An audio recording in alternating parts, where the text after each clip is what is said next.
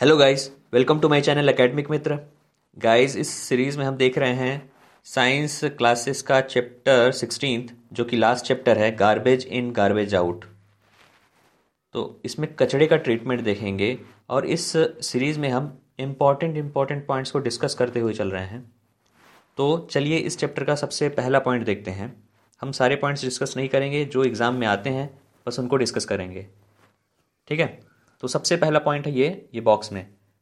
अपने prime minister ने स्वच्छ भारत मिशन लॉन्च किया था और इस मिशन का एम था हमारे कंट्री को ओपन डेफिकेशन फ्री करना 2019 तक 2 अक्टूबर 2019 तक ओपन डेफिकेशन फ्री करना और जिसके कारण मोदी सरकार ने बहुत सारे टॉयलेट्स का निर्माण भी कराया है।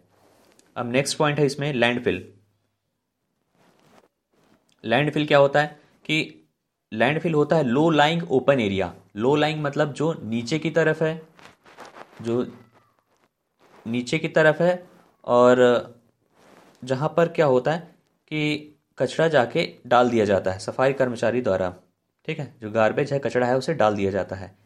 उसी को बोलते हैं लैंडफिल और उसी के ऊपर फिर मिट्टी डाली जाती है ताकि वो कचरा फिर ख़त्म हो सके, ठीक? और कचड़े देखिए, दो तरह के होते हैं, एक यूज़फुल गार्बेज होता है और एक नॉन यूज़फुल होता है, ठीक है? तो यूज़फुल में क्या होता है कि आप क्या कर रहे हैं? गड्ढे में डाल रहे हैं और यूज़फुल कंपोनेंट को फिर ऊपर मिट्टी डाल देते हैं जिसके कारण वो क्या हो जाता है? खाद बन जाती है। ठीक है? वो यूज़फुल कंपोनेंट मतलब जो हमारे काम की है। नॉन यूज़फुल मतलब जो हमारे काम की नहीं है। तो यूज़फुल कंपोनेंट का क्या बना लिए? खाद बना लिए। मतलब कंपोज बनाते हैं उसका। ठीक है? अब नेक्स्ट पॉइंट है इसमें। अगर यूज़फुल कंपोनेंट क्या है? मतलब जो कंपोस्ट है, अगर उसमें ब्लैक कलर और कोई स्मेल नहीं आ रही कुछ दिनों के बाद तो मतलब क्या है? गार्बेज पूरी की तरह, पूरी तरह रॉट हो चुका मतलब सड़ चुका है और उसे हम अब उसे खाद डालने के काम में वो आ सकता है। तो नेक्स्ट पॉइंट है इसी बारे में कि कि वो जब कोई स्मेल नहीं करेगा और तो उसे हम मिट्टी के साथ मिला सकते हैं और मिट्टी के साथ मिलाने से जो प्लांट्स हैं, उधर जो प्लांट्स हैं, उनको वो भरपूर न्यूट्रिशन देगा। ठीक है? नेक्स्ट पॉइंट है कंपोस्टिंग कंपोस्टिंग होता है खाद बनाना। तो खाद कैसे बनाते हैं? Conversion of some materials into manure तो कुछ मटेरियल्स का कन्वर्जन मैन्योर में होना, उसको बोलते हैं कंपोस्टिंग ठीक है? तो कुछ मटेरियल्स अब क्या होते हैं? कुछ मटेरियल्स जैसे ऑर्गेनिक मटेरियल ऑर्गेनिक मटेरियल मतलब जो कचरा होता है, जो छिलका होता है, फलों का छिलका होता है और भी जो भूसा होता है, ये सब क्या होते हैं? ऑर्गेनिक मटेरियल होते हैं। ठीक? प्लास्टिक और लोहा, ये सब क्या होते हैं? इनऑर्गेनिक मटेरियल होते हैं। तो ऑर्गेनिक मटेरियल का मैन्योर में बदल जाना, इसको बोलते हैं कंपोस्टिंग और हमारी म्यूनिसपैलिटीज़ में नेक्स्ट पॉइंट है कि हमारी म्यूनिसपैलिटीज़ में दो कल, दो कलर के डस्टबिन बताए जाते हैं ब्लू कलर का और ग्रीन कलर का। ब्लू कलर के लिए वो उनके लिए होता है, जैसे प्लास्टिक मेटल और ग्लास के लिए, जो कि आगे जाके डिग्रेडेबल नहीं होते। डिग्रेडेबल मतलब ख़त्म नहीं हो पाते जल्दी। तो ये इसके लिए क्या, कौन सा डस्टबिन यूज़ करते हैं? ब्लू कलर का। और ग्रीन कलर का यूज़ करते हैं जो फ्रूट्स के जो छिलके होते हैं वेजिटेबल्स के जो छिलके होते हैं, उनके लिए। ठीक है? अब नेक्स्ट पॉइंट है। अब ये देखिए, ये, अब ये कचड़े क्या कर रहे हैं? धुआँ धुआँ लगा रहे हैं इसको। मतलब आग लगा रहे हैं इसे। तो धुआँ निकल रहा है। अब इस धुएँ से क्या होता है कि बहुत सारी हार्मफुल गैसेस निकलती हैं जो हमारे इन्वायरमेंट को क्या करती हैं? पॉल्यूट करती हैं। तो इन सबसे बचने के लिए हम उन वेस्ट को क्या कर सकते हैं? कंपोस्ट बना सकते हैं।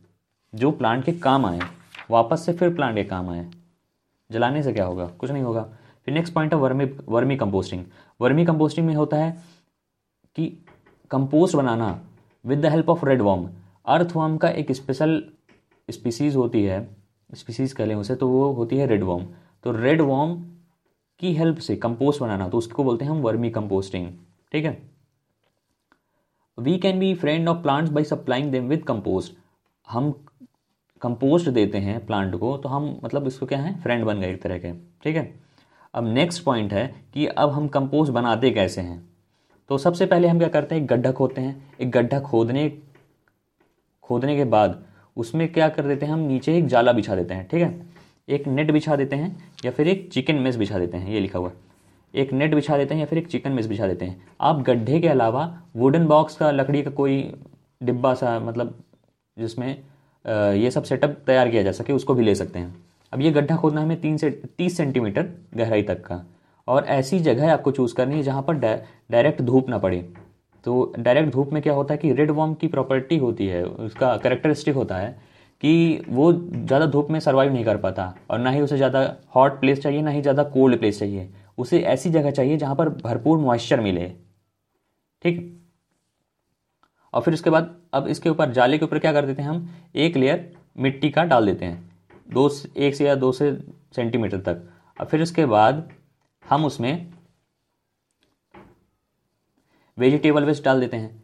वेजिटेबल वेस्ट जैसे पील्स ऑफ़ फ्रूट फलों के छिलके ठीक है? उस लेयर के ऊपर, या फिर इसके अलावा ग्रीन लीव्स या फिर पेड़ों के जो डंठल होते हैं, वो सब डाल सकते हैं, भूसा डाल सकते हैं न्यूज़पेपर के टुकड़े डाल सकते हैं कार्डबोर्ड डाल सकते हैं, ठीक? लेकिन ऐसी चीज़ें नहीं लेनी जैसे प्लास्टिक कोटेड पेपर पेपर के ऊपर प्लास्टिक लगा है, या फिर साइनी पेपर है तो ऐसी चीज़ों को अवॉइड करना है।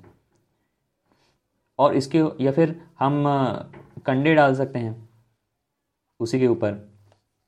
और ये सब डालने के बाद इनमें से कोई भी ले सकते हैं या फिर इनका मिक्सचर ले सकते हैं। इन सब के डालने के बाद हम उनमें थोड़ा सा पानी छीटे डाल दें पानी के, ठीक? तो इससे क्या होगा कि उसको अब इसमें हमें क्या बनाना है? कंपोस्ट बनाना है। तो कंपोस्ट बनाने के लिए क्या चाहिए? रेड वॉर्म को मॉइस्चर चाहिए। तो ये मॉइस्चर का काम करेगा, जो पानी की छीटे डालेंगे हम।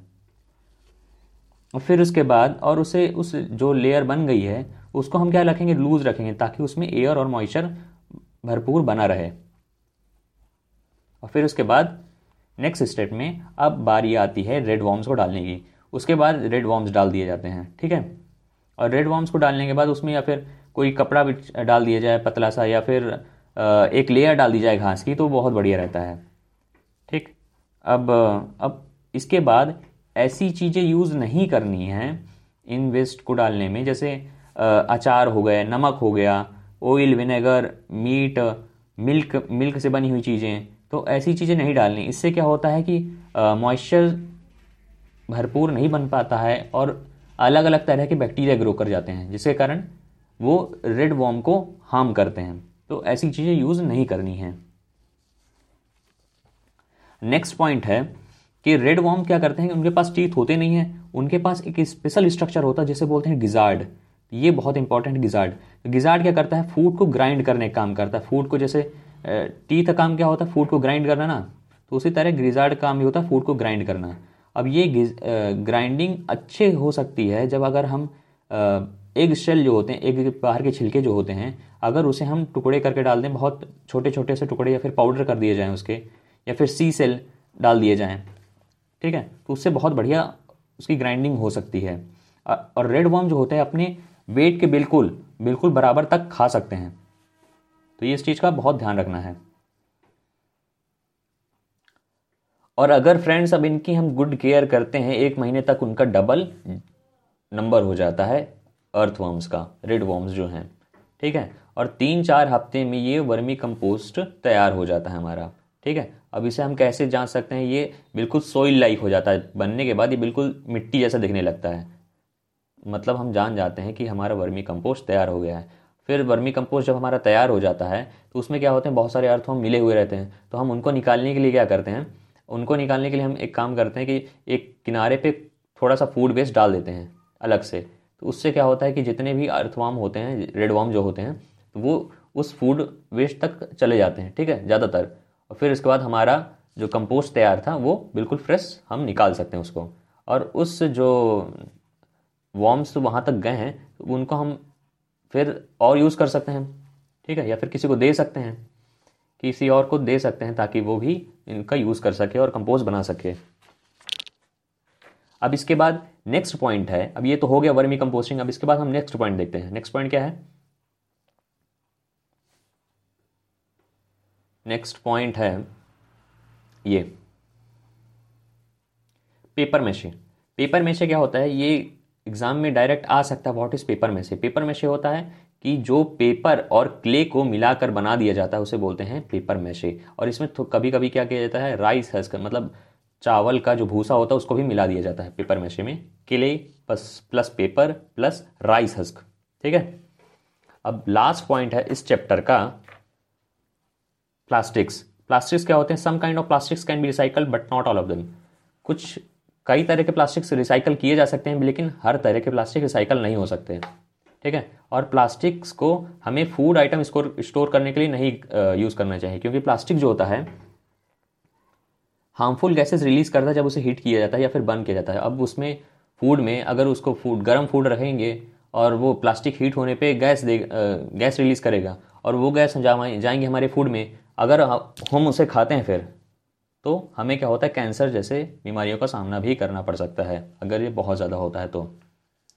ठीक है? और प्लास्टिक्स के सामान हमें फ़ूड प्रोडक्ट के लिए इसलिए भी यूज़ नहीं करना चाहिए, क्योंकि वो क्या होता है कि रैग पिकर्स द्वारा भी कलेक्ट किए जाते हैं। क्या होता है? प्लास्टिक की पानी लोग फेंक देते हैं इधर उधर, प्लास्टिक की बोतल फेंक देते हैं।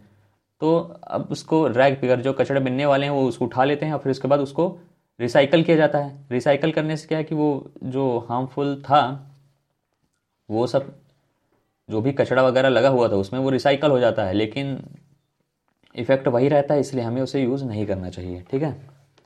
और प्लास्टिक को जितनी बार हो सके कम ही यूज़ करना चाहिए। ई टेबल्स के लिए तो बिल्कुल भी नहीं। ये देखिए, कुछ पॉइंट्स दिए हैं। तो सबसे पहला पॉइंट है मिनिमम यूज़ करना चाहिए प्लास्टिक का। अगर यूज़ कर रहे हैं तो उसे रिसाइकल करके करें।